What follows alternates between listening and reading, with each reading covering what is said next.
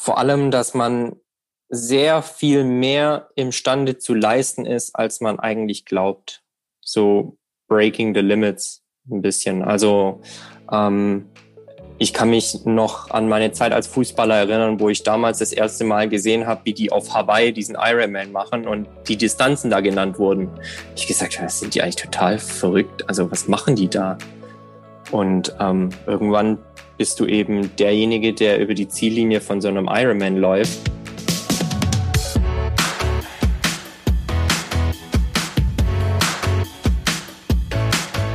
Der Lebensunternehmer-Podcast. Der Podcast für dein glückliches und selbstbestimmtes Leben mit Johannes Ellenberg.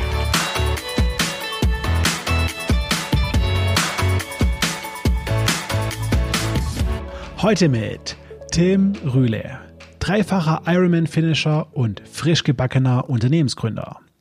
Tim habe ich im Rahmen einer meiner kostenlosen Beratungsgespräche für Gründer kennengelernt und ich war gleich fasziniert von ihm.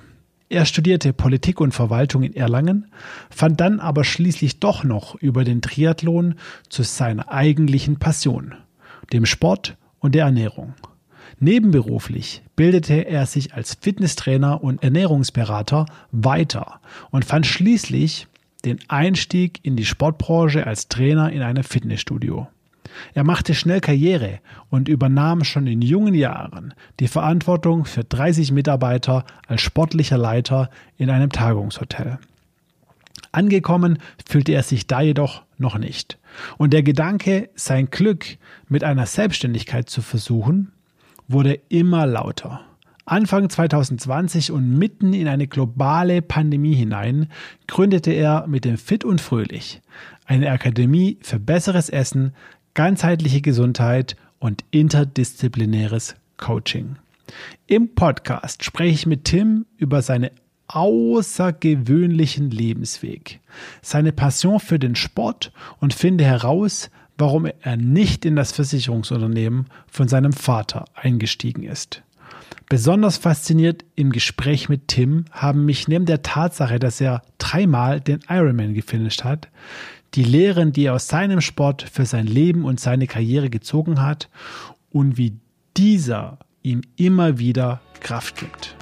Und jetzt viel Spaß mit Tim Rühle.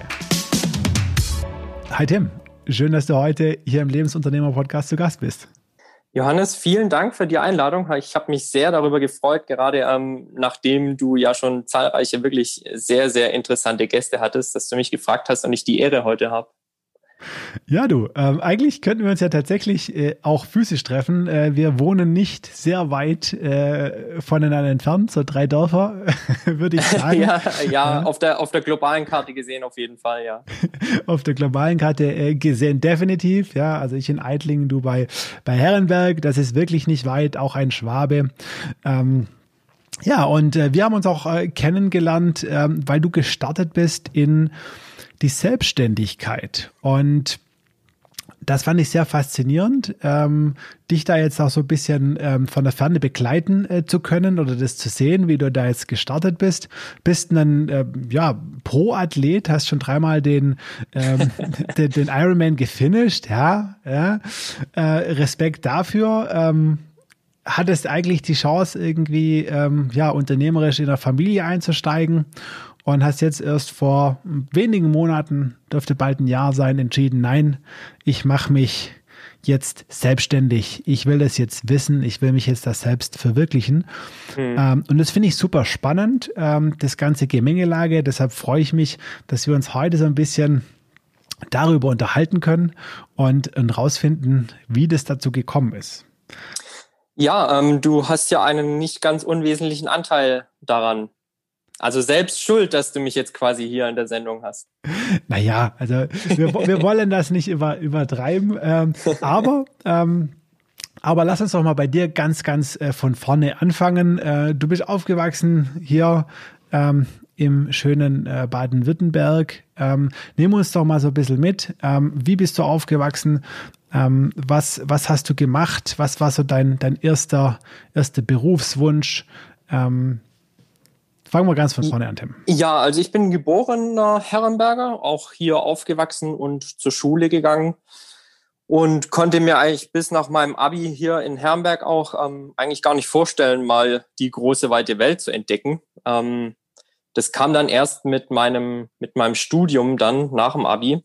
Ich durfte noch ein halbes Jahr davor zur Bundeswehr, also habe meinen Grundwehrdienst abgeleistet als letzter Jahrgang 2010. Mhm. Und direkt im Anschluss bin ich für mein Studium nach Erlangen bei Nürnberg gezogen und habe da an der Friedrich-Alexander-Universität Politikwissenschaften und öffentliches Recht studiert. Oha. Ja. Das ist aber auch schon mal ein Kontrast, finde ich. Also auf der einen Seite zum Bund zu gehen und dann Politikwissenschaften und öffentliches Recht zu studieren, das hätte ich jetzt so in der Kombi nicht erwartet. Warum bist du zum Bund gegangen damals? Was hat dich da hingetrieben? Wir standen halt damals noch vor der Entscheidung, okay, wirst du Zivildienstleistender oder gehst du zur Bundeswehr? Und für mich stand es eigentlich nie zur Debatte, dass ich Zivildienst mache. Ich war der Bundeswehr gegenüber eigentlich nie kritisch eingestellt und ich hatte damals auch noch im Hinterkopf, die Politikwissenschaften eventuell auch an der Bundeswehruniversität zu studieren. Okay. Und dann kannst du natürlich nicht hergehen und sagen, ich will gern meinen Grundwehrdienst verweigern, aber hinterher würde ich ganz gerne an die Bundeswehruniversität und käme ein bisschen schwierig. Und von daher habe ich gesagt, ich schaue mir das mal ein halbes Jahr an. Das war für mich die Möglichkeit, mal zu sehen, ob ich zur Bundeswehr passe oder nicht. Mhm. Und habe mich dann hinterher auch ganz bewusst für das Studium an der klassischen Uni entschieden. Wie kam es zu dem Studium? Also vielleicht nochmal zurück zu meiner Schulzeit. Ich war nie ein wirklich guter Schüler, beziehungsweise ich war so lange ein ganz guter Schüler, bis es anfing eigentlich, dass man für das, was man ernten wollte, wirklich auch was tun musste und eben sich hinsetzen musste und lernen musste. Und ab dem Zeitpunkt war ich raus. Also es war so die 10. Klasse, wo ich halt sage, okay, da bin ich so ein bisschen abgeschmiert, weil dann kommt die Pubertät zur Oberstufe und bei mir hat das einfach nicht richtig gematcht. Und ich war leidenschaftlicher Fußballer ab dem 7. Lebensjahr, habe dann auch langsam so bei den Aktiven eigentlich recht erfolgreich Fuß gefasst. Dann kommt die erste Freundin und all das war eben irgendwie spannender, als sich hinzusetzen, Hausaufgaben zu machen und zu lernen. Und die 2 Fächer, in denen ich eigentlich richtig gut war in der Schule und die mir dann auch bis zum Abi leicht fielen, waren eben Gemeinschaftskunde, heißt es bei uns in Baden-Württemberg. Also das wird irgendwie Gesellschaftskunde oder Politik klassisch irgendwie in anderen Bundesländern heißen. Und eben Sport. Im Sport habe ich auch mein Abi gemacht. Und nach der Schule stellte sich für mich dann quasi die Frage, okay, willst du ein Sportstudium machen? Oder eben die Leidenschaft so ein bisschen für die Gemeinschaftskunde, also quasi Politik und Gesellschaft mit ins Studium nehmen. Ja, und mir war damals einfach so mit einem Sportstudium die Perspektive ein bisschen zu unsicher. Hinterher hätte ich gesagt, okay, hättest du vielleicht mal irgendwie richtig hinterfragen sollen, was du mit einem Sportstudium eigentlich alles machen kannst. Aber für mich war dann eben die Perspektive bei den Politikwissenschaften irgendwie ein bisschen lukrativer und da habe ich mich für Politik entschieden. Spannend. Das heißt, du hast so deine 2 Schwerpunkte oder deine Interessensgebiete, da hast du abgewogen, ich mag Sport, ich mag Gemeinschaftskunde, Sport kann ich mir keine Karrieren vorstellen, nimm mal Politik. Ganz genau, so lieb's, ja. So. Was wolltest du in der Politik werden damals? Also wenn du dir Karrieren angeschaut hast, ich konnte mir tatsächlich, ich habe mein Abi, habe ich mich relativ intensiv mit so dem Thema Lobbyismus auseinandergesetzt oder beziehungsweise Unternehmenspolitik. Habe mich da auch in meinem mündlichen Abi schon mit dem Thema CSR, also Corporate Social Responsibility, auseinandergesetzt. Mein erstes Praktikum während meines Studiums hat mich dann auch in den Wirtschaftsrat der CDU in Stuttgart geführt. Also ich konnte mir das super gut vorstellen, Interessenvertretung zu machen, quasi in der Schnittstelle von Wirtschaft und Politik. Spannend. Und, habe mir natürlich dann im Studium auch verschiedene andere Branchen angeschaut. Das war dann zum einen auch klassisch das Agenturwesen mal, weil das politikwissenschaftliche Studium ist so allgemein gehalten, dass du hinterher, und das sehe ich auch heute noch so, du kannst vieles ein bisschen, aber nichts richtig. Und von daher habe ich schon auch geschaut, dass ich mich quasi in den Semesterferien jeweils um ein Praktikum bemühe. Ich war dann noch in Frankfurt bei einer PR-Agentur Mhm. Die haben quasi auch klassisch PR für Unternehmen gemacht. War eigentlich auch relativ spannend, da mal einen Einblick zu erhalten. Also ich habe damals schon so ein bisschen bei Tönnies reinschauen können beispielsweise. Oha. Ja, und ist dir nichts aufgefallen? Ja gut, wir haben ja mehr oder weniger PR für ihn gemacht und nicht gegen ihn. Da haben sie euch die schönen Ecken gezeigt, ja. Ja, genau. Und ich war damals wahrscheinlich auch noch so jung und blauäugig zu sagen, okay, Ast rein, was da läuft. Und ja, das dritte Praktikum war dann in Dresden in der Staatskanzlei. Da war ich auch in der PR-Abteilung und ab dem Zeitpunkt war eigentlich für mich klar, okay, so das Ministerium oder eine Behörde scheidet irgendwie aus. Das war mir dann doch zu trocken und zu strukturiert, muss ich sagen. Mhm. Ja, und so hat sich das dann durch mein Grundstudium, ich habe einen Bachelor gemacht dann in 3 Jahren, also auch mir eigentlich wenig Zeit gelassen, so das studentische Leben auszukosten. Das waren dann 3 Jahre Studium und jeweils eben Praktikum über die vollen Semesterferien, sodass ich dann halt am Ende da stand und mein Studium sehr stringent durchgezogen habe eigentlich. Mhm. So, und wie ging es dann weiter? Ja, nach meinem Grundstudium habe ich dann die für mich eigentlich letzte Chance oder für mich so definierte letzte Chance ergriffen, um ins Ausland zu gehen. Und das habe ich damals mit dem Stipendium vom Bundesministerium für wirtschaftliche Entwicklung und Zusammenarbeit gemacht. Das nennt sich heute, glaube ich, noch Weltwärts. Bin ich ein Jahr in das Land eigentlich, das mich schon immer gepackt und fasziniert hatte. Das war Südafrika. Mhm. Natürlich auch für Politikwissenschaftler unglaublich spannend zu sehen. Man hört immer von der Parteienlandschaft und Clash of Cultures und Regenbogennationen. Und ich hatte mir dann auch die Biografie von Nelson Mandela natürlich durchgelesen. Und es hat mich fasziniert und gepackt und für mich stand fest, okay, da willst du auf jeden Fall mal hin. Und habe dann da ein Jahr im Internat von der Highschool gelebt, wo ich gearbeitet habe.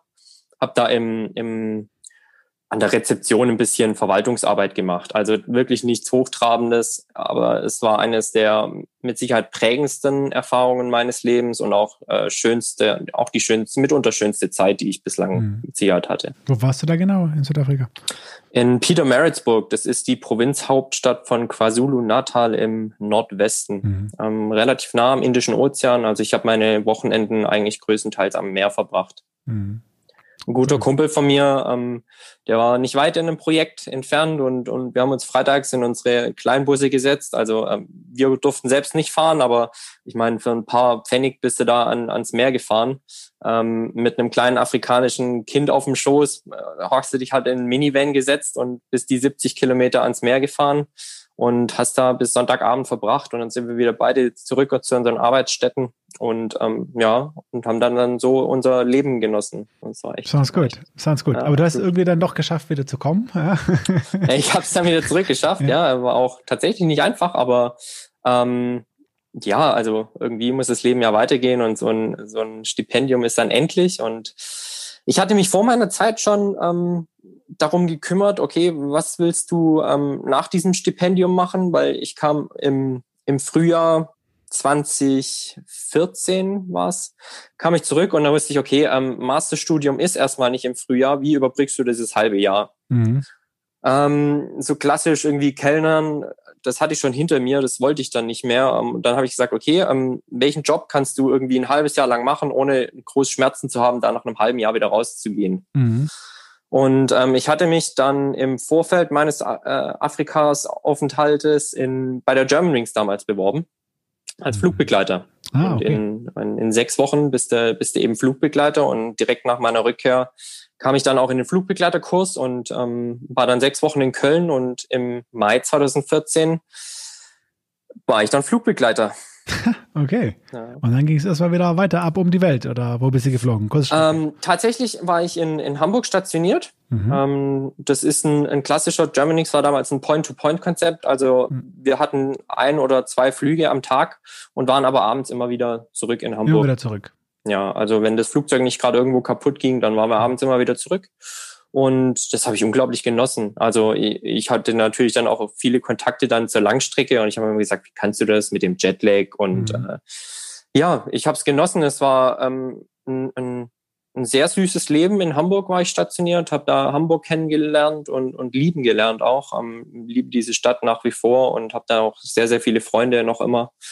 Und da hat es dann auch langsam angefangen mit der Frage, okay, so ein Flugbegleiterjob, wenn es wirklich mal hart ist, dann arbeitest du zwar 10 Stunden, aber es gibt dann halt auch Tage, da fliegst du einmal Hamburg, Zürich und zurück und das war dein Arbeitstag. Mhm. Wie füllst du deinen Tag eben sonst aus? Und das war eigentlich so die Phase, in der es mit mir und dem Triathlon dann so richtig begonnen hat. Okay.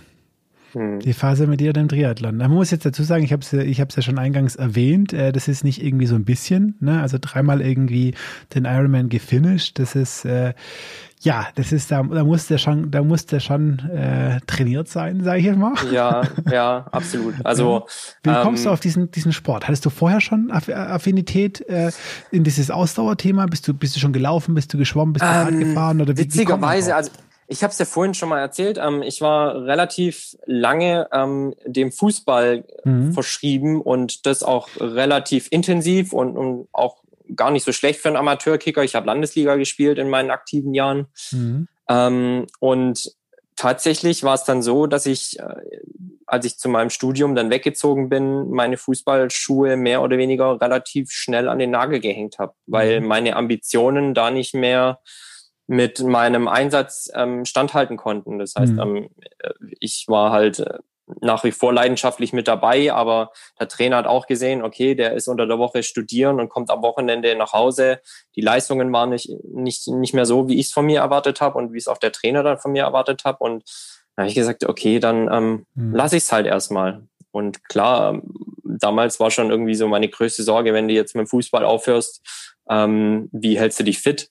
Und das Naheliegendste war dann eben für mich, ab und an mal die Laufschuhe zu schnüren und ohne Plan und ohne Verständnis da auch für die sportwissenschaftlichen Inhalte dahinter, einfach loszugehen, um mich gut zu fühlen. Ich war zum Glück schon immer jemand, der die Bewegung eigentlich gemocht hat.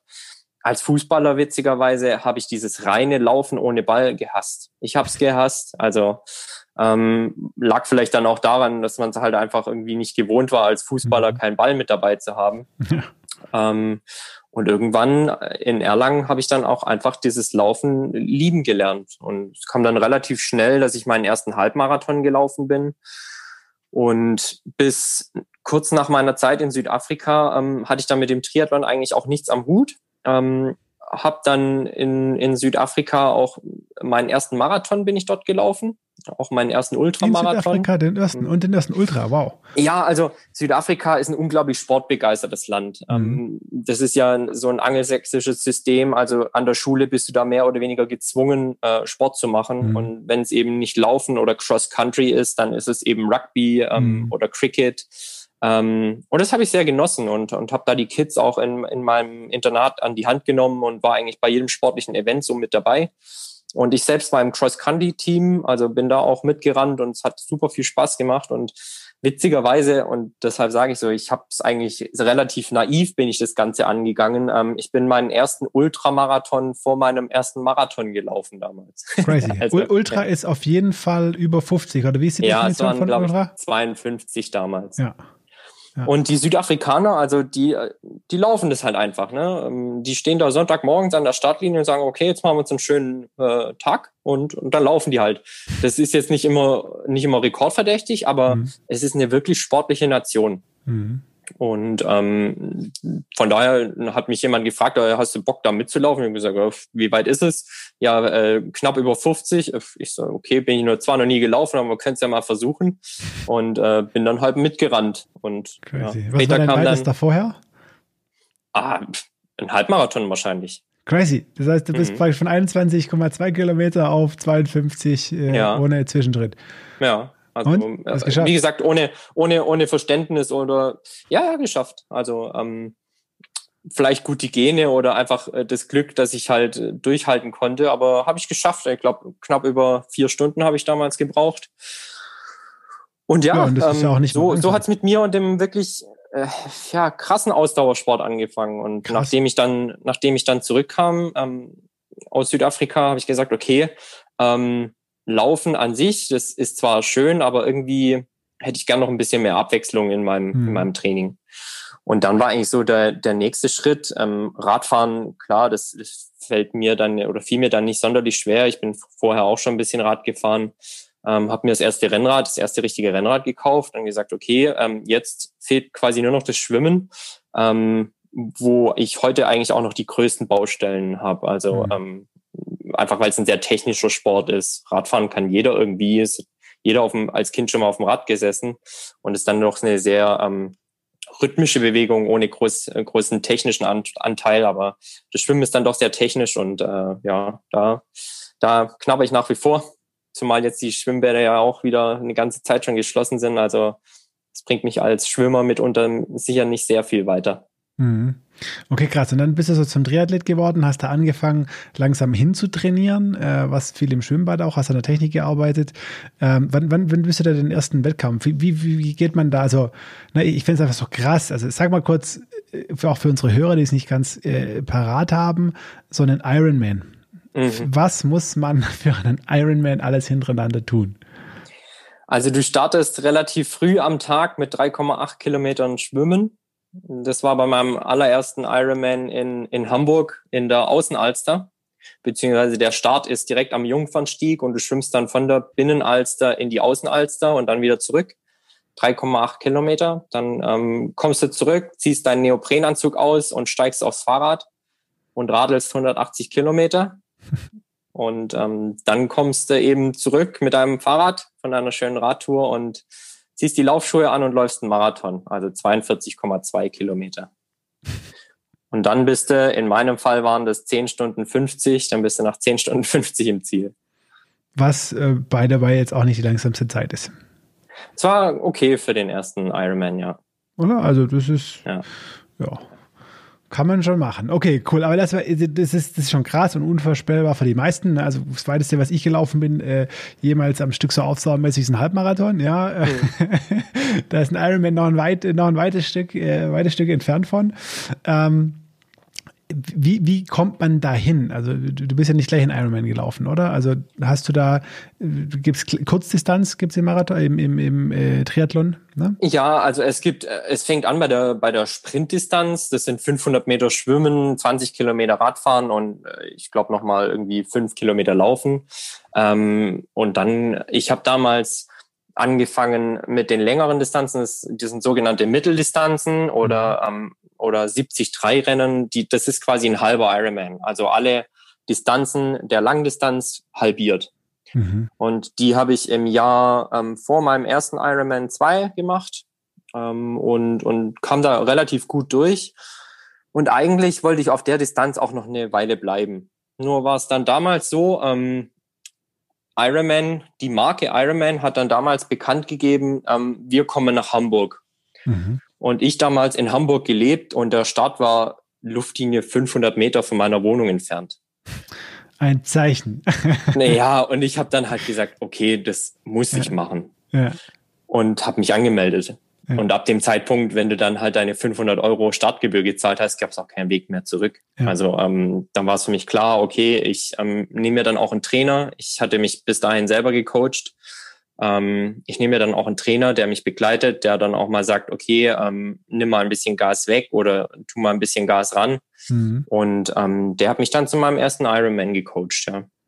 Man muss sagen, die Zeit in Hamburg kam dann nach der Entscheidung relativ schnell zu Ende, weil ich dann meine Flugbegleiterkarriere bzw. mein Flugbegleiter-Dasein dann schon auch irgendwann beenden wollte. Ich meine, mein Anspruch war halt damals nicht zu sagen, okay, ich habe studiert und will dann mein Leben lang Flugbegleiter bleiben. Es gibt die Personen und die sind dafür auch gemacht. Ich hatte eine unglaublich schöne Zeit im Flugzeug und ein tolles Kollegium und bin auch sau dankbar für die Zeit und für die Zeit auch in Hamburg. Aber ich habe dann gesagt, okay, jetzt muss ich dann tatsächlich auch mal aus dem Flugzeug raus, weil sonst schaffe ich den Absprung nie wieder. Und bin dann, und habe mich dann quasi auf Sylt auf meinen ersten Ironman vorbereitet. Schön. Das war dann auch so mein erster richtiger Job dann auf Sylt. Was hast du da gemacht? Ich habe für einen schwäbischen Sportwagenhersteller dort einen Markenstandort mit eröffnen dürfen. Also Porsche auf Sylt. Für diejenigen, die auf Sylt ab und an mal urlauben. Das sind mit Sicherheit auch die ein oder anderen Unternehmer aus deinem Kreis. In Westerland hat Porsche damals einen Markenstandort eröffnet, den gibt's heute noch, mit angeschlossener Werkstatt, wo man einfach sagt, okay, man will die Marke Porsche auf der Insel vertreten, weil die Porsche-Dichte auf Sylt doch recht hoch ist. Und ja, einfach diesen Urlaubsflair mit der Marke Porsche irgendwo zu verbinden, auch emotional irgendwo zu verbinden. Das hatte Porsche damals dort vor. Ich durfte Teil des Ganzen sein, habe im ersten Jahr des Aufbaus dort ja unterstützt und Projektarbeit gemacht. Wir kamen damals auf Sylt an und haben eigentlich gedacht, okay, wir legen jetzt richtig los. Und offen gesprochen, es war damals fast noch ein Rohbau. Also mein Chef, meine damalige Kollegin und ich, wir haben tatsächlich auf der Baustelle schon auch noch Steine geschleppt und nebenher uns ausgedacht, was wir den Sommer über eigentlich alles so veranstalten möchten in unserem ersten Jahr Porsche auf Sylt. War eine super tolle Zeit. Ja. Spannend. Das war so dann dein erster richtiger Job sozusagen, also wenn man das Flugbegleiter-Dasein mal ein bisschen ausklammert. Ja, genau. Okay, hast du dir zu dem Zeitpunkt, ich meine, du hast Ironman gemacht, gab es bei dir irgendwann mal in deinem Leben oder vermutlich, wenn dann um den Dreh rum, die Überlegung, irgendwie das mit dem Sport auch mal professionell zu machen, also sozusagen vom Sport auch leben zu können? Es gab den Traum mit Sicherheit, aber ich sage immer, ein Traum ist ein Traum und ein wirkliches Ziel musst du anders angehen als ein Traum. Und von daher sage ich auch offen und ehrlich, es war nie ein Ziel. Es war immer ein Traum, weil ich den Triathlon als Lebensstil unglaublich schätze. Und mehr oder weniger wäre ich heute nicht da, wo ich jetzt bin mit meinem Unternehmen, wenn ich nicht gesagt hätte, der Triathlon gefällt mir so ungemein als Lebensstil. Aber ich war mir schon auch immer bewusst, dass zu einem Triathlon-Profi-Dasein mehr gehört, als ich imstande zu leisten bin. Und dass ich da auch einfach einen Tacken zu spät zu dem Sport kam. Also ich habe mit 20 mit dem Ausdauersport angefangen. Da sind viele einfach schon in Stützpunkten, in Olympiastützpunkten gewesen, haben dann ganz anderes Training gehabt, waren auf der Kurzdistanz unterwegs, kommen viele auch vom Schwimmsport zum Laufen und Radfahren. Also da war ich, wenn man ehrlich ist, schon auch weit von entfernt. Und so realistisch war ich dann schon auch immer zu sagen, nee, also für den Profi-Triathlon-Sport reicht's mir bei weitem nicht. Mhm. Das ist was Spannendes angesprochen, den Lifestyle. Klar, sportlicher Lifestyle auf der einen Seite, auf der anderen Seite ist das ja auch eine Sportart, die jetzt nicht sehr sozial ist. Das ist richtig, ja. Wo du viel mit dir einfach auch alleine bist, weil du auch verdammt lang trainieren musst auf diese 3 Sportarten. Das heißt, das ist einfach auch was deinem Charakter sozusagen entgegenkommt oder auch deinem sozialen Leben, oder wie würdest du diese Brücke schlagen? Das ist eine sehr gute Frage. Also ich glaube, dass ich sehr gut mit mir allein sein kann, hat angefangen, als ich damals halt meine erste eigene Wohnung bezogen habe, beziehungsweise eine WG damals. Aber ich war halt aus meinem sozialen Umfeld, das ich hier in Herrenberg hatte, schon auch raus. Und ich muss sagen, ich habe dieses klassische Studentenleben nie gelebt. Also ich war sehr stringent, bin in jede Vorlesung gegangen, die mir vor die Nase gesetzt wurde, habe eigentlich nie was ausfallen lassen, wenn ich nicht gerade todkrank war, weil mir mein Studium erstens unglaublich viel Spaß gemacht hat, aber es war irgendwo auch, ich war mir immer dessen bewusst, dass ich es mir nicht selber erarbeitet habe, sondern ich war sponsored bei Daddy und Mami, ne? Und da hatte ich immer schon auch irgendwo dieses Verantwortungsgefühl zu sagen, okay, ich gebe hier fremdes Geld aus und da will ich auch irgendwo leisten und hatte dieses, ja, den Druck, den ich nie vermittelt bekommen habe, aber den habe ich mir selbst gemacht. Und ich glaube auch, das hat sich dann weitergezogen sozusagen im Sport, dass ich gesagt habe, niemand hat mich gezwungen, einen Ironman zu machen. Aber wenn ich mich da anmelde, dann will ich es schon auch auf die beste Art und Weise machen, die es mir eben möglich ist. Und ja, also um jetzt auf deine Frage zurückzukommen, das hat dann damals eben angefangen mit dem, ich kann mich ganz gut mit mir alleine beschäftigen, saß stundenlang in meiner Studentenbude und habe eben Bücher gewälzt. Und das hat sich dann eigentlich ganz gut fortgesetzt, wobei ich auch in Hamburg dann in der WG gewohnt habe. Also ich war jetzt nie asozial, will ich jetzt mal sagen, aber ich konnte schon immer mit mir gut alleine sein und ich habe mich auch nie einsam gefühlt. Es ist ja immer ein Unterschied, ob man alleine ist oder ob man einsam ist, sage ich immer. Also man kann alleine sein, physisch, aber muss das halt nicht einsam sein. Ja. Und ich hatte nie das Gefühl, einsam zu sein, aber alleine kann ich sehr, sehr gut sein, ja. Okay, ja, nee, das ist spannend, weil klar, also wer mit Ambitionen in diesen Sport geht, muss das ja zumindest für einen guten Teil dann auch seines Lebens können. Ja. Ja, der muss sich selbst aushalten können, definitiv. Ja. Und der muss auch mit sich selbst mal quatschen können und auch viele Probleme vielleicht mit sich selbst ausmachen können, weil, wie du schon sagtest, da sind 4-5 Stunden Radausfahrten keine Seltenheit. Und gerade auf Sylt ist die Triathlon-Community jetzt nicht sonderlich groß. Also habe ich da auf meinen Radausfahrten auf der Insel schon auch die ein oder andere Stunde in Gedanken verbracht. Und klar, meine Familie war nach wie vor hier in Süddeutschland und Sylt ist halt, im Winter ist es eben sehr einsam und im Sommer ist es halt überfrachtet, aber halt nicht mit Freunden und Familie, sondern mit Urlaubern, ne? Mhm. Und Sylt hört sich dann auch immer sehr, sehr schön an und ich sag auch jedem, der es hören will oder der es auch nicht hören will, Sylt ist wunderschön, aber ich bin damals nach einem Jahr unter anderem auch wieder von der Insel gegangen, weil ich mich dort nicht wohlgefühlt habe. Mhm. Was würdest du denn sagen, hat dir der Sport gegeben? Was hast du aus dem Triathlon mit rausgenommen für dein Leben, für deinen Beruf? Vor allem, dass man sehr viel mehr imstande zu leisten ist, als man eigentlich glaubt. So breaking the limits ein bisschen. Also ich kann mich noch an meine Zeit als Fußballer erinnern, wo ich damals das erste Mal gesehen habe, wie die auf Hawaii diesen Ironman machen und die Distanzen da genannt wurden. Ich gesagt habe, sind die eigentlich total verrückt? Also was machen die da? Und irgendwann bist du eben derjenige, der über die Ziellinie von so einem Ironman läuft und das ist schon was dir zu denken gibt. Im Positiven eigentlich, so, weil du halt denkst, okay, wenn ich sowas geschafft habe, dann kann ich eigentlich relativ viel in meinem Leben schon auch handeln. Und der Triathlon, da gibt es Erhebungen, ist ein Sport, der, und das ist eigentlich relativ schade, aber es ist so, von überwiegend sehr finanzstarken, aber auch sehr erfolgreichen Menschen ausgeübt wird. Und ich glaube, das kommt auch nicht von ungefähr. Also ob das jetzt die Tatsache ist, dass der Triathlon erfolgreiche Menschen anzieht oder der Triathlon erfolgreiche Menschen macht, das kann ich jetzt nicht sagen. Aber da besteht mit Sicherheit irgendwo eine Verbindung. Mhm. Ja. Und das ist so das, was der Triathlon mir gegeben hat, ja, definitiv. Ja. Ja, das kann ich im ganz kleinen auch bestätigen und auch nachfühlen. Ich glaube, das muss nicht zwangsläufig der Triathlon sein, sozusagen. Das ist immer dann, wenn wir Menschen uns wahrnehmen in Situationen, die wir uns vorher nicht zugetraut hätten, ne?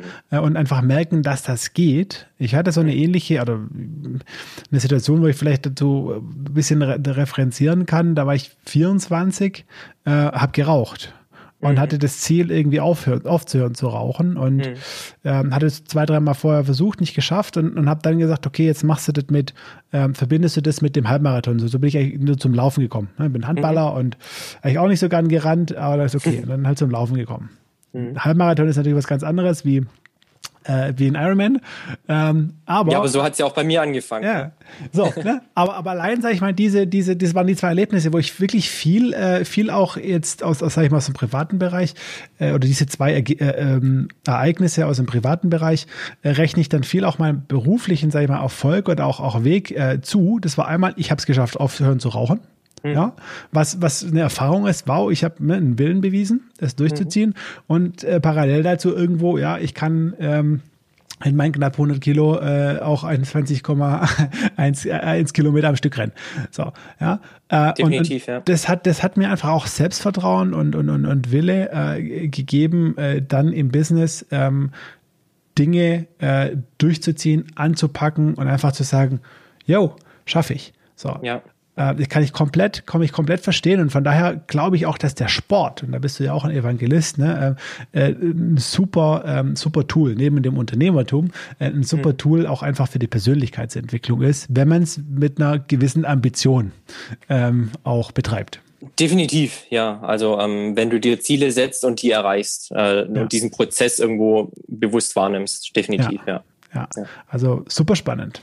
Okay, so, aber du hast erzählt, bei Porsche keine Karriere, bist dann wieder zurück nach Deutschland. Zurück nach Deutschland, genau. Ja, wir hatten es ja schon. Ich habe mich oft auf der Insel auf meinen ersten Ironman vorbereitet und wir haben das schon angesprochen, der Triathlon ist ein Lebensstil, gerade wenn du ihn so intensiv betreibst, wie ich das dann getan habe, dann nimmt der Triathlon schon relativ viele Teile deines Lebens und deines Alltags ein. Und ich sagte es vorhin schon, ich stand nach der Schule vor der Wahl, okay, machst du Sport oder gehst du in die Politik? Und ich bin dann mehr oder weniger den Schritt zurückgegangen und zu sagen, okay, warum, wenn ich den Triathlon wirklich mit Herz und Leidenschaft mache, warum soll ich dann nicht auch versuchen, irgendwo meine Leidenschaft zum Beruf zu machen? Und habe mich während meiner Zeit auf Sylt neben meiner Arbeit bei Porsche und dem Triathlon dann eben weitergebildet, habe mich online fortgebildet, habe Bücher gewälzt und dann meine auch Lizenzen gemacht und habe dann tatsächlich nach meiner Zeit bei Porsche meinen ersten Beruf in der Sport- und Fitnessbranche angehen dürfen. Okay, das heißt, du hast dann doch der Sport, also das ist ja ganz interessant, weil deine Studienwahl, ne, du sagtest Abitur, Sport- und Politikwissenschaften, und dass dich dann gegen das Sportstudium entstand, aber es hat sich dann durch die Hintertür, durch das Hobby, durch den Triathlon, hat sich dann doch letztendlich so deine wahre Bestimmung oder deine wahre Neigung, dein wahres Interesse irgendwie durchgesetzt, und du hast gesagt, so, jetzt mache ich die Scheine trotzdem. Was hast du da gemacht für Scheine?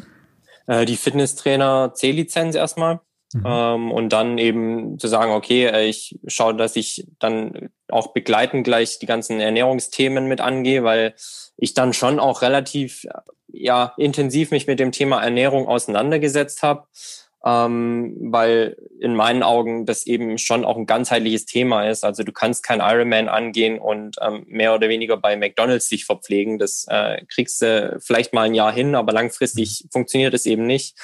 Und habe mich auch da eben online mit entsprechenden Lizenzen weitergebildet. Man muss sagen, ich arbeite heute als Ernährungsberater, aber ich bin kein studierter Ernährungsberater. Und das ist auch, was ich immer wieder betone. Ich lebe da größtenteils von meinen Erfahrungen, die ich in 10 Jahren Ausdauersport und meinen privaten Studien als Ernährungsexperte machen durfte.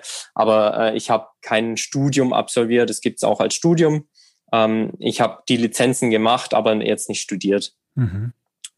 Und das eben immer berufsbegleitend und mich da auch dahingehend wissenschaftlich weitergebildet, dass ich schon auch sage, ich glaube, ich weiß, von wo ich rede. Mhm. Hattest du dann, also als du das angefangen hast, ich meine, das kostet ja auch Geld und Zeit, vor allem diese Ausbildungen, hattest du dann schon so ein konkretes Bild von deiner Karriere? Nee, um Gottes Willen. Anders also im Studium, oder? Also, weil das ist, finde ich, jetzt ist spannend sozusagen. Im Studium hast du ja gesagt, okay, hast du so ein konkretes Bild irgendwie gehabt, ne? Irgendwie Politik und Lobbyismus, und, kann ich mir vorstellen. Ja. Deshalb studiere ich das. Ja. Diesmal war es dann ja aber ein bisschen andersrum. Das heißt, du hast erstmal das gemacht, was dich einfach interessiert. Ganz genau so war es. Also ich war da schon relativ stark, auch vielleicht sogar ein bisschen, wenn ich es im Nachhinein betrachte, in so einer Triathlon-Blase. Und habe gesagt, okay, eigentlich ist meine Prio 1 so der Triathlon, und beruflich soll es dann eben auch passen, aber ich sehe mich jetzt nicht als Karrierist, der halt nach Höchstem strebt, sondern ich will meinen Sport machen, will ein angenehmes Leben führen, und das ist eigentlich das, was mich erfüllt. Und wenn mich der Sport dabei nicht behindert, sondern im Bestfall sogar noch unterstützt, dann ist es gut. Und so bin ich das Thema dann angegangen und habe dann ja auch in einem relativ großen Sport- und Fitnessclub in Hannover direkt am Maschsee meine erste Stelle da angenommen. Und es hat mich dann sukzessive wieder zurück in den Süden und zu meiner Familie verschlagen, So, also praktisch dann von Fitnessstudio zu Fitnessstudio immer weiter nach Süden, oder? Genau, also es kam dann wie ja, es war dann damals schon Schicksal, dass ein relativ großes Sport- und Fitnesshotel hier ganz in der Nähe eine Stelle als sportlicher Leiter ausgeschrieben hatte. Damals war meine Großmutter mit der Pflege meines Großvaters betreut, die leider beide nicht mehr am Leben sind. Aber das war dann für mich auch letztendlich der ausschlaggebende Punkt, zu sagen, okay, ich schaue, dass ich wieder Richtung Heimat komme. Zumal ich jetzt privat nicht gebunden war in Hannover, sondern gesagt habe, okay, ich gehe zurück, unterstütze meine Familie irgendwo auch wieder so ein bisschen und gehe dann auch eine Stelle an, die auch wirklich, auf der ich mich gesehen habe. Und das hat dann alles zusammengepasst und ja, dann war ich wieder hier und habe auch sukzessive mein altes Netzwerk wieder reaktiviert, weil ich weiß nicht, ob du das kennst als Fußballer, mit Sicherheit auch als Handballer. Du bist ja auch, du umgehst ja eigentlich keinen Party und kein Fest. Und ich war auch damals kein Kind von Traurigkeit, muss ich offen und ehrlich sagen. Ich war Fußballer und habe am Wochenende mein Leben genossen und war schon auch ganz gut vernetzt hier in der Stadt. Und wie gesagt, ich bin hier aufgewachsen und auch durch mein Elternhaus kannte man mich so ein bisschen. Und ja, da habe ich damals dann eben wieder alte Freundschaften und mein altes Netzwerk aufleben lassen. Und das genieße ich heute noch und lebe auch heute noch davon. Mhm. So, dann warst du aber in dem sportlicher Leiter in dem Sporthotel und dann kam irgendwann mal die Familie, beziehungsweise genauer dein Vater, ne? Ja, wobei man sagen muss, mein Vater war jetzt nicht der ausschlaggebende Punkt, weshalb es mit mir und dem Sporthotel nicht funktioniert hat. Das war mehr oder weniger der Konflikt aus dem Hotelteil und meinem Aufgabenbereich. Als sportlicher Leiter habe ich da einen relativ großen Teil dieses Komplexes verantwortet. Und meine Philosophie war halt schon immer eine ganzheitliche und die Philosophie hat nicht immer mit der eines Tagungshotels übereingestimmt. Und dann hat man auch irgendwann gesagt, man trennt sich einvernehmlich und auch im Guten. Also da ist kein böses Blut geflossen, aber ich habe mich da schon auch als Vorgesetzter von knapp 30 Mitarbeitern und Mitarbeiterinnen schon auch irgendwo ein Stück aufgerieben. Ich bin noch eine junge Führungskraft gewesen, habe da sehr, sehr viel Herzblut investiert und kam maximal kleine Schritte voran. Und das habe ich auch mit nach Hause genommen, das habe ich auch meiner damaligen Freundin oftmals vor die Füße geknallt, die sich etliche Geschichten von mir anhören musste. Meine Mom als Ansprechpartner hat sich da auch mein Leid anhören müssen und dann kam auch so irgendwann der Entschluss oder erstmals der Gedanke auf, okay, du machst was Eigenes. Und dann kam natürlich auch noch die Thematik, die du schon angesprochen hast, das Unternehmen meines Vaters mit aufs Tableau, ja. Und dann war auch schon der Gewissenskonflikt voll in Brand. Ja. Also wir befinden uns jetzt zeitlich Anfang 2020. Ja. Und ich hatte damals schon eigentlich so immer den Gedanken, okay, eigentlich fehlt irgendwie was wie so ein Gesundheitstempel in unserer Stadt. Ein Ort, wo Leute nicht nur gesund essen, sondern irgendwie auch unter Gleichgesinnten sich über einen sportlichen, fitten und gesunden Lebensstil austauschen können. Den Gedanken habe ich damals gefasst und ich habe letztens ein ganz schlaues Zitat gelesen, das hieß mehr oder weniger, wenn dir ein Gedanke immer wieder kommt, dann ist er vielleicht gar nicht so verkehrt beziehungsweise als relevant einzustufen. Und dieser Gedanke kam mir immer wieder. Und im Frühjahr 2020 kam dann halt auch leider eine weltweite Pandemie über uns. Und es war dann halt so, dass du als junger Kerl, ich damals mit 29, jetzt nicht hergehst und so kühn bist. Also ich habe zwar schon viel erreicht in meinem Leben, aber unternehmerisch auch noch überhaupt nichts. Und du bist halt jetzt nicht so kühn und gehst her und sagst, okay, während einer weltweiten Pandemie gehst du her und gründest ein eigenes Unternehmen.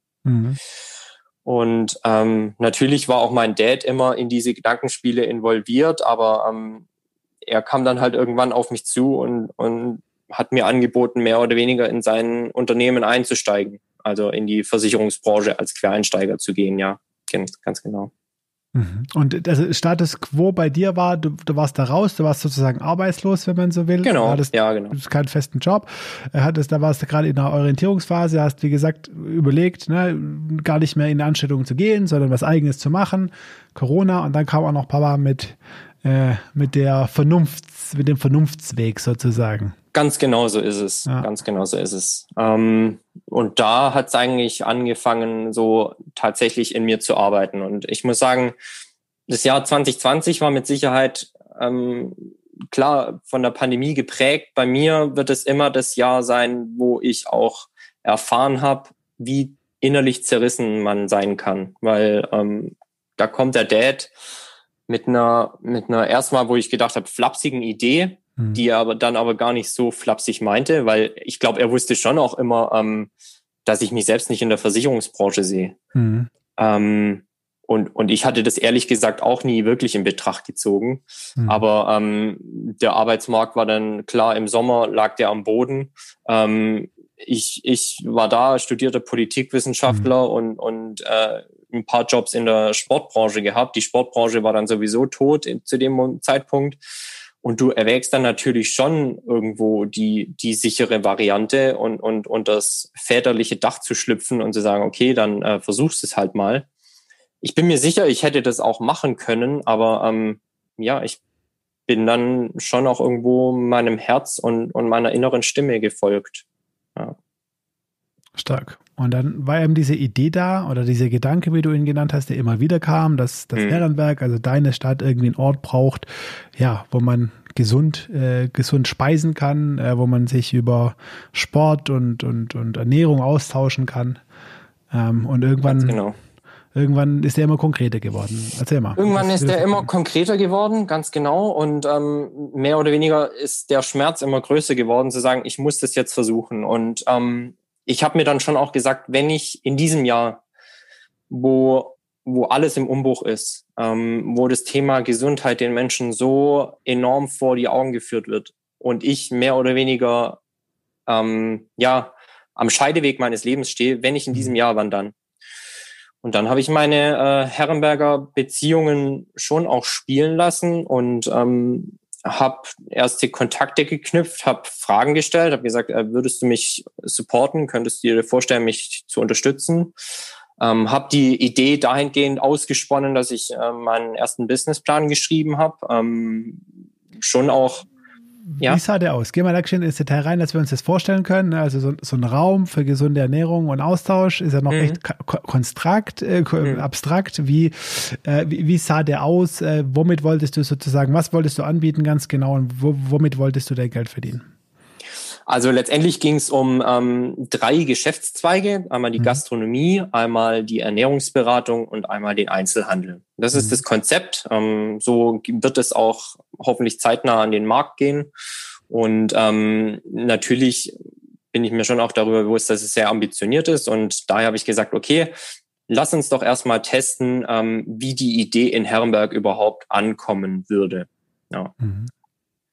Das war dann auch so der Zeitpunkt, in dem du dann in mein Leben getreten bist, weil irgendwann checkt ja so ein Facebook-Algorithmus und so ein Instagram-Algorithmus ja dann auch, dass du wohl Interesse hast, irgendwie was Eigenes zu starten.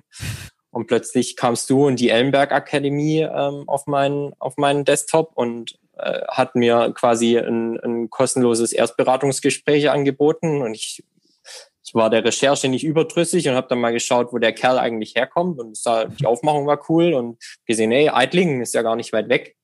Und habe dich damals dann angerufen und war dann auch erstaunt, weil klar, wenn du so ein Angebot annimmst, dann denkst du ja erstmal, okay, der will dir jetzt erstmal was verkaufen, und das Inspirierende und total Spannende, und da bin ich auch heute noch dankbar für, war eben so, okay, du bist hergegangen und gesagt, was kann ich für dich tun? Mehr nicht. Und ich so, wie, du hast jetzt nichts, was du mir verkaufen möchtest? So, und das war eigentlich so mal das allererste, wo ich gedacht habe, meint er das jetzt ernst? Und wir haben uns dann eine halbe Stunde wirklich gut unterhalten, und seitdem besteht ja auch der Kontakt. Und du warst dann ja tatsächlich auch zur Eröffnung von Herrenbergs erstem Pop-up im Sommer eingeladen und am Start. Yay, und ich war auf keiner Eröffnung gerne, weil es war einfach so schön zu sehen. Und wir müssen eigentlich mal den Namen sagen, ne? Wie heißt denn dein Baby? Es ist das Fit und Fröhlich, die Akademie für besseres Essen, ganzheitliche Gesundheit und interdisziplinäres Coaching in Herrenberg.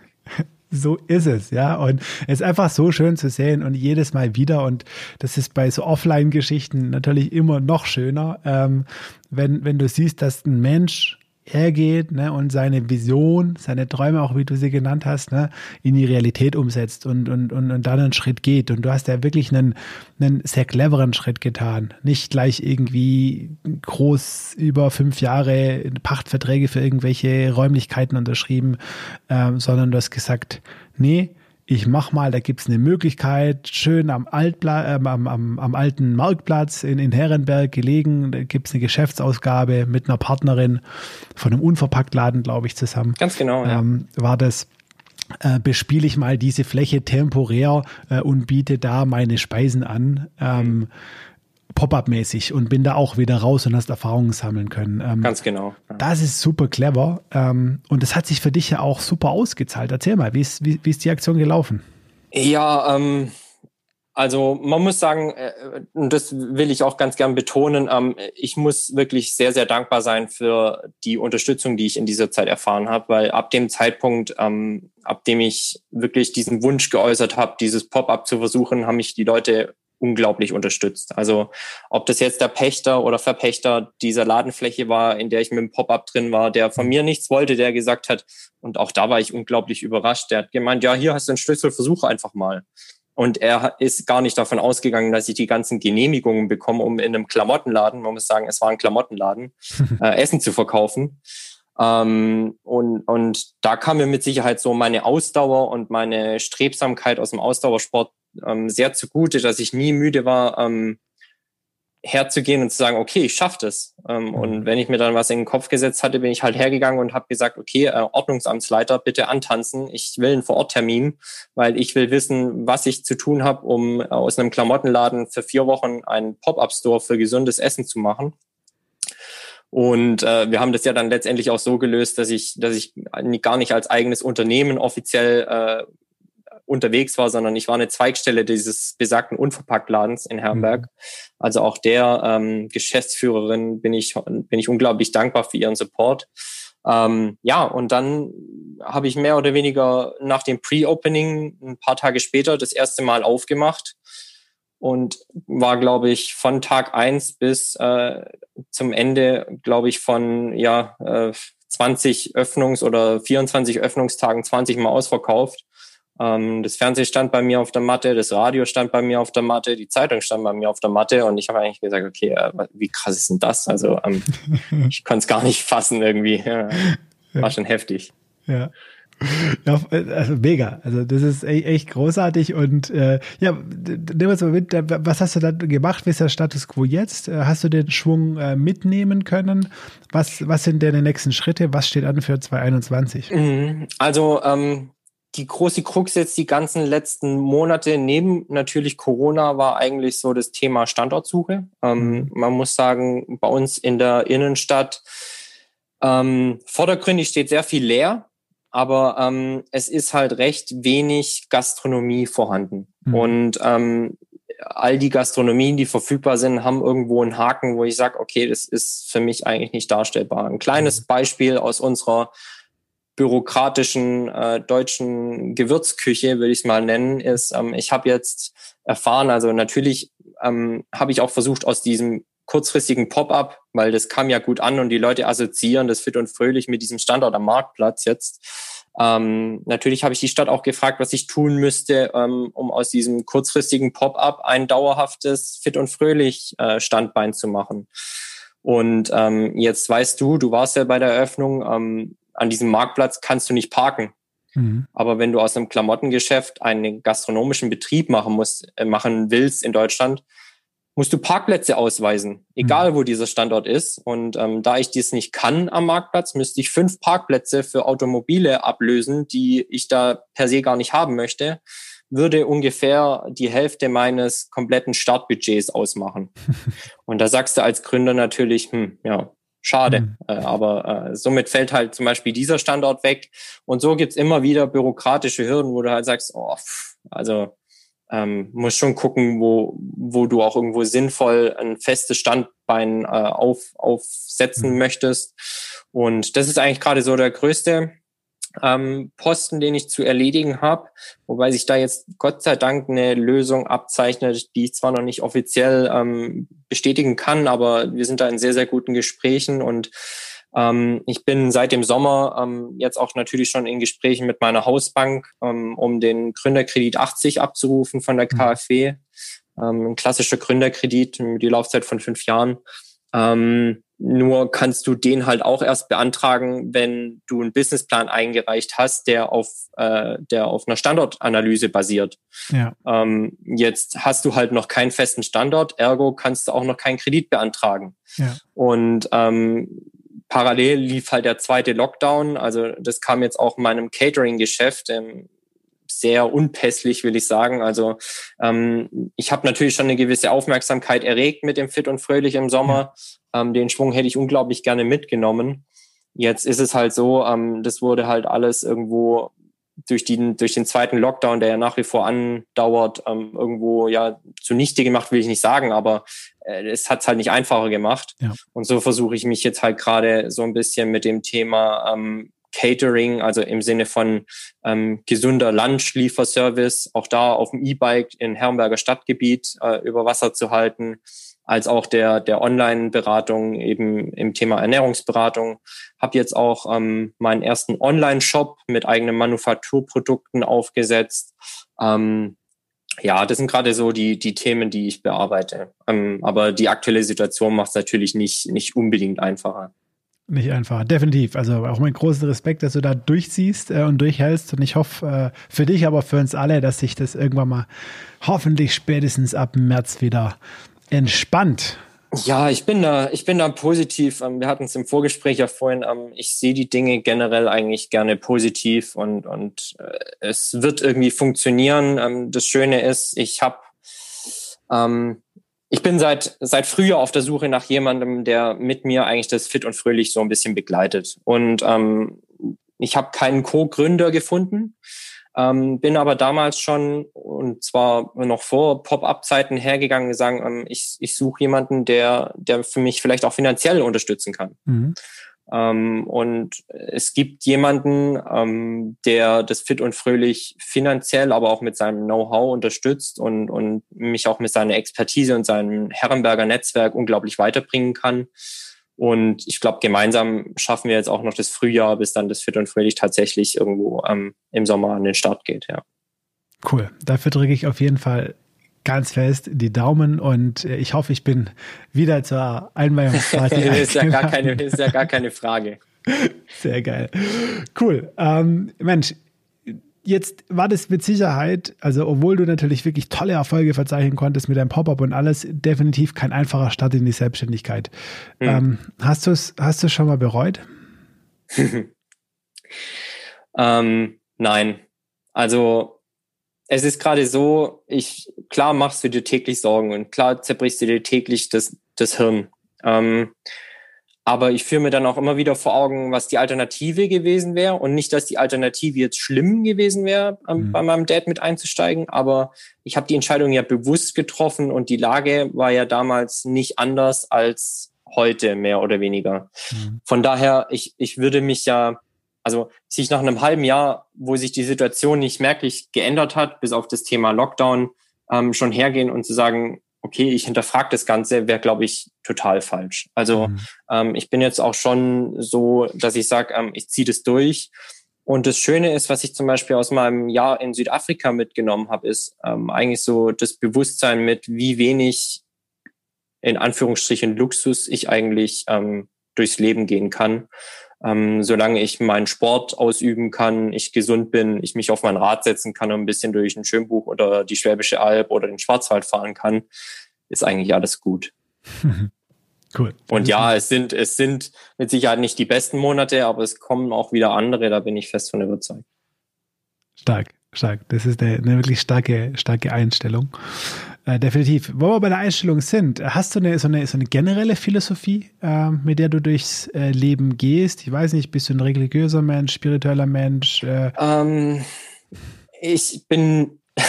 mich damals als Schüler, ich glaube als einziger aus meinem Freundeskreis, gegen eine Konfirmation entschieden, weil ich schon damals gesagt habe, ich würde es einzig und allein wegen der Kohle machen, und das wollte ich nicht. Mich da mehr oder weniger verkaufen und ein Jahr lang in den Konfirmandenunterricht gehen, um am Ende des Tages 2.000 Euro abzusahnen. So war ich damals nicht. Tatsächlich hat mich mein Jahr in Südafrika dann aber zum Glauben geführt. Und ich sage jetzt auch bewusst zum Glauben, weil das eigentlich keine kirchliche Richtung ist. Also ich würde mich als sehr gläubig bezeichnen, ja. Ich glaube auch an einen Gott mit Sicherheit. Und ich wurde damals durch mein soziales Umfeld in Südafrika ist ein unglaublich gläubiges Land, mit in die Kirche genommen. Und ich habe mich damals ganz offen eigentlich darauf eingelassen. Und ich wollte diesen sonntagabendlichen Gottesdienst dort nicht mehr missen wollen. Also es war unglaublich. Ich kam halt mit der deutschen Vorstellung von einem Gottesdienst. Der Pfarrer steht vorne, hält seine Predigt. Alle singen noch 2, 3 Lieder und dann gehen sie nach Hause. Und natürlich nicht ohne das Vaterunser. Und du gehst da in den Gottesdienst in Südafrika und mehr oder weniger ist es ein kleineres Rockkonzert. Und die Leute worshipen da und schreien sich die Seele aus dem Leib. Und das ist so anders und so faszinierend. Und es ist da einfach viel stärker in der Gesellschaft verankert. Und seitdem glaube ich unglaublich an die Kraft des Glaubens. Und der Glaube gibt mir Kraft und Vertrauen, dass alles gut werden wird am Ende des Tages. Mhm. Ohne dass ich jetzt jeden Sonntag hier in Deutschland in der Kirche stehen würde, weil die Gottesdienste haben sich leider seit meinem Jahr in Südafrika hier nicht merklich geändert. Und die sind halt nach wie vor so, wie sie sind. Aber es gibt ja mehr oder weniger jetzt hier auch in unserer Gegend schon die eine oder andere Kirche, wo ich sagen würde, da wird sich mit Sicherheit mal ein Besuch lohnen. Es sind freie Kirchen, es sind baptistische Kirchen. Sowas sagt mir mit Sicherheit ein bisschen mehr zu als dieses leicht verstaubte der traditionellen Kirchen, würde ich jetzt mal sagen. Okay, verstehe. Ja, das glaube ich gleich. Südafrika hat da oder generell die afrikanische Kultur geht weitaus energetischer mit dem Thema um, wie wir Absolut, hier in Deutschland. Ja. Sag, wenn du Sportler bist, hast du bestimmt auch einen strukturierten Tagesablauf. Oder wie darf ich mir das vorstellen? Hast du tägliche, wöchentliche Routinen? Wie machst du das mit deinem Sport? Stehst du jeden Morgen 5 auf, gehst erstmal 3 Stunden Radfahren? Oder wie ist dein Leben strukturiert? Ja, also ich habe es natürlich schon ganz gern, wenn mein Tag einigermaßen strukturiert ist. Ich schaue mir in der Regel schon auch sehr an, ich schaue mir am Vortag an, was ich am Folgetag so trainieren möchte. Und um dieses Konstrukt des Trainings baut sich eigentlich so alles andere auf, was mir unglaublich viel Halt gibt. Also gibt schon auch wahrscheinlich den Typ Mensch, der sagt, ich stehe morgens auf und weiß eigentlich gar nicht, was der Tag bringt. So bin ich überhaupt nicht. Da bin ich schon auch so ein kleiner Monk, wo ich sagen würde, eigentlich habe ich es ganz gern, wenn der Tag irgendwie einen Plan hat. Mhm. Und ja, ich stehe morgens meist zwischen 5 und 6 auf. Und eins, was ich so jetzt die letzten Jahre etabliert habe, weil ich bin halt jetzt auch keine Anfang 20 mehr, sondern jetzt Anfang 30, ich schaue, dass ich mich halt so ein bisschen im Thema Dehnung, Beweglichkeit, Faszien, Triggern so ein bisschen dem widme. Also das ist meist so 20 Minuten bis eine halbe Stunde. Aktuell setze ich mich dann meistens an den Rechner und weil ich einfach feststelle, ich habe letztens einen Podcast mit dir gehört, wo du gesagt hast, du richtest dich nach den Jahreszeiten. Im Sommer, da stehst du eher ein bisschen früher auf, im Winter eher ein bisschen später. Mhm. Ich zum Beispiel habe für mich festgestellt, meine produktivsten Stunden sind die vor dem Frühstück. Mhm. Ich frühstücke dann eigentlich relativ spät, meist so zwischen 9 und 10, aber zwischen 6 und 7 bis um 10 sind eigentlich so meine produktivsten Stunden, wo ich auch echt was weggearbeitet bekomme. Dann ist meist Frühstück, dann ist irgendwie am Vormittag oder Mittag Training und am Nachmittag, wenn ich jetzt in der unmittelbaren Wettkampfvorbereitung stehe, dann meistens nochmal ein Training, also 2 Einheiten am Tag und dazwischen dann einfach nochmal irgendwie die Arbeit und die Termine, die ich erledigen kann und da noch irgendwo reinstopfen kann, die erledige ich da dann auch und ja, mein Tag endet dann meistens so zwischen 10 und 11. Mhm. Ja, ist auch spannend, dass da dein Sport im Endeffekt so dann das strukturierende Element ist, ne? Also, um dass du dann dein Leben organisierst, dass dir Halt gibt, dass dir irgendwo Sicherheit gibt. Ich kann das halt so machen, Johannes, weil ich habe halt keine Familie, ne? Und bin dahingehend, also ich habe eine Familie, aber ich habe jetzt keine Verantwortlichkeit für jemanden. Genau, du bringst deine Kids irgendwie zur Schule oder in den Kindergarten, dann hast du noch eine Frau, das ist bei mir halt anders. Ich will jetzt nicht sagen, es ist halt einfach ein anderer Lebensstil, aber ich glaube, ich könnte jetzt nicht morgens aufstehen und sagen, okay, was mache ich denn jetzt eigentlich, weil dann wäre der Tag mehr oder weniger gelaufen. Sondern ich weiß, was ich zu tun habe, damit mein Tag erfolgreich verläuft. Und ich glaube, das sind so meine Anker, die mir unglaublich viel Halt und Sicherheit geben. Ja. Kann ich verstehen. Sehr gut. Ja. Das ist spannend. Das ist ja spannend. Wir kommen langsam leider zum Schluss. Ich habe auch noch 2 Fragen für dich und die bekommen tatsächlich alle Gäste gestellt. Deshalb weiß ich es auch schon. Genau, dann bist du vielleicht so ein bisschen vorbereitet. Also die erste von den 2 wäre tatsächlich die nach dem Buchtipp. Wenn du nachdenkst, hat dich ein Buch oder welches Buch hat dich am meisten beeinflusst bisher in deinem Leben? Also ich würde da jetzt, wenn du mir erlaubst, würde ich 2 nennen. Und ja, zwar gerne. Das... was am Anfang meiner persönlichen Entwicklung stand, das würde ich heute wahrscheinlich nicht mehr mit solcher Begeisterung lesen, wie ich es damals gelesen habe, aber was mich unglaublich geflasht hat und mir die Augen geöffnet hat, so ein bisschen war das The Big Five for Life. John Strelacki. Genau, richtig. Ja. Das hat mir damals eine Freundin geschenkt und ich dachte so, was will sie mir denn damit jetzt sagen? Und hinterher habe ich gedacht, was hast du eigentlich so bisher in deinem Leben getan und weshalb und wieso? Was hast du da ganz konkret rausgenommen? Also für die das Buch jetzt noch nicht kennen? Ich habe mir tatsächlich damals meine Big Five for Life aufgeschrieben, hab mir aufgeschrieben, was ich noch in meinem Leben erreichen möchte und schaue, dass ich alles an diesen 5 To-Dos so ein bisschen in meinem Leben ausrichte. Also ich habe mir da schon auch fest vorgenommen, nochmal eine längere Zeit in Südafrika zu verbringen, nochmal eine Fremdsprache zu lernen und alles, was dem jetzt entgegenstehen würde, würde ich so wahrscheinlich nicht mehr in Betracht ziehen, heute dies zu tun. Die habe ich auch nach wie vor gut behütet und die haben mich unglaublich weitergebracht, um einfach mal eine neue Sichtweise in mein Leben mitzubringen.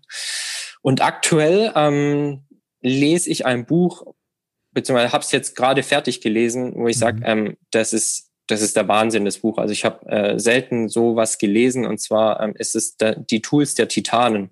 Tim Kennst Ferriss. Du? Tim Ferriss, ja, ganz genau. Ja. Hast du es gelesen? Ja, steht hier hinter mir. Ist krass, ne? Ist super faszinierend. Um was geht's im Buch? Kurz für die Hörer.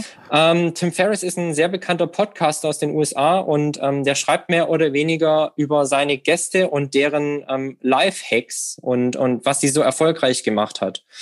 Und auch da ist es mehr oder weniger ein Aufnehmen der jeweiligen Methoden und der Tipps und das Umsetzen. Also ich setze nicht alles um, aber viel, wo ich gesagt habe, jetzt bin ich tatsächlich schon 30 Jahre auf dieser Welt und habe von dem oder dem noch nichts gehört.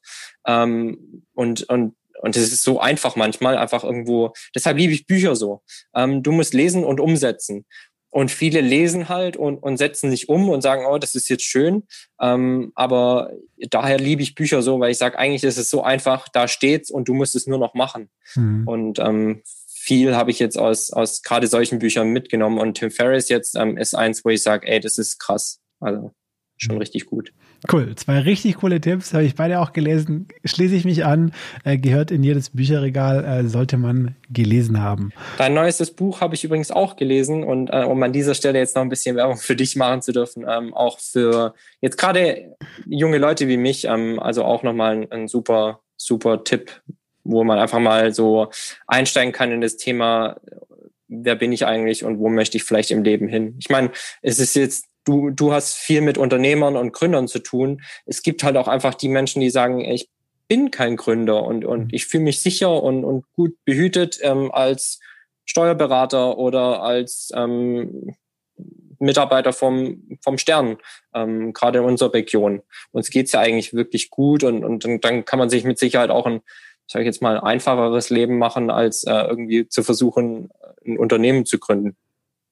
Definitiv. Das Wichtigste, denke ich, wie du sagst, ist einfach herauszufinden, wer man ist und was man will. Absolut. Und das gibt einem dann auch die Sicherheit und die Zufriedenheit, einfach die Dinge zu machen, die einem liegen und für die man so ein bisschen bestimmt ist, wie ich meine. Ja. Definitiv, ja. Ja, spannend. Vielen Dank. Natürlich auch für die charmante Erwähnung. Tim. Jetzt kommen wir zur letzten Frage und du ahnst sie tatsächlich schon zum Schluss immer. Was würdest du Menschen, die jetzt gerade aktuell nicht so happy sind mit ihrem Leben, was würdest du denen so auf den Weg mitgeben, wenn du einen Tipp hättest, eine Sache, was sie jetzt sofort ändern können, dann anders machen können? Da kommt mir vor allem ein Satz meines allerersten richtigen Chefs, will ich es jetzt mal nennen, bei dem Flugzeug hast du jeden Tag einen anderen Chef. Mhm. Meines ersten richtigen Chefs von Porsche auf Sylt in den Sinn. Der hat uns damals schon unglaublich viel Verantwortung und Freiheiten gegeben und als wir immer mit fragenden Augen dastanden und er ins Wochenende gegangen ist, zu seiner Familie nach Hamburg gefahren ist und wir waren beide gerade Anfang 20, ne, und hatten die Verantwortung für einen Porsche auf Sylt Standort, wo wirklich auch eine Menge Geld im Spiel war und Verantwortung. Und er hat immer gesagt, einfach mal machen. Mhm. Und wir standen so da so, wie? Und das würde ich heute wahrscheinlich dann jedem mit auf den Weg geben. Und wenn es nur im Kleinen ist, einfach mal die Dinge angehen und versuchen, was passiert. Und mit Sicherheit tut es auch jedem mal gut, so ein kleines bisschen auf die Fresse zu fallen. Das muss ja jetzt nicht immer ein Totalcrash sein. Aber Erfahrungen machen, indem man macht und ins Handeln kommt. Weil letztendlich ist es genau das, was bei mir auch passiert ist. Hätte ich dieses Thema Pop-up nicht einfach mal gemacht und geschaut, wer da eigentlich kommt, hätte ich wahrscheinlich auch nie gesagt, okay, ich ziehe das mit dem Fit und Fröhlich durch und will jetzt mein eigenes Unternehmen gründen. Cool. Das ist ein super Tipp, den will ich auch nochmal ganz fett und doppelt unterstreichen. Tim, ich bedanke mich ganz herzlich für dieses unglaublich tolle Gespräch und wünsche dir mit dem Fit und Fröhlich, aber auch für deinen Sport und dir als Person alles, alles Gute für die Zukunft. Danke, Johannes. Wir sehen uns dann spätestens bei der Eröffnung von Fit und Fröhlich wieder. Da nehme ich dich beim Wort. Bis dahin. Sehr gut. Bis dann. Ciao. Ciao, ciao. Der Lebensunternehmer-Podcast. Der Podcast für dein glückliches und selbstbestimmtes Leben mit Johannes Ellenberg.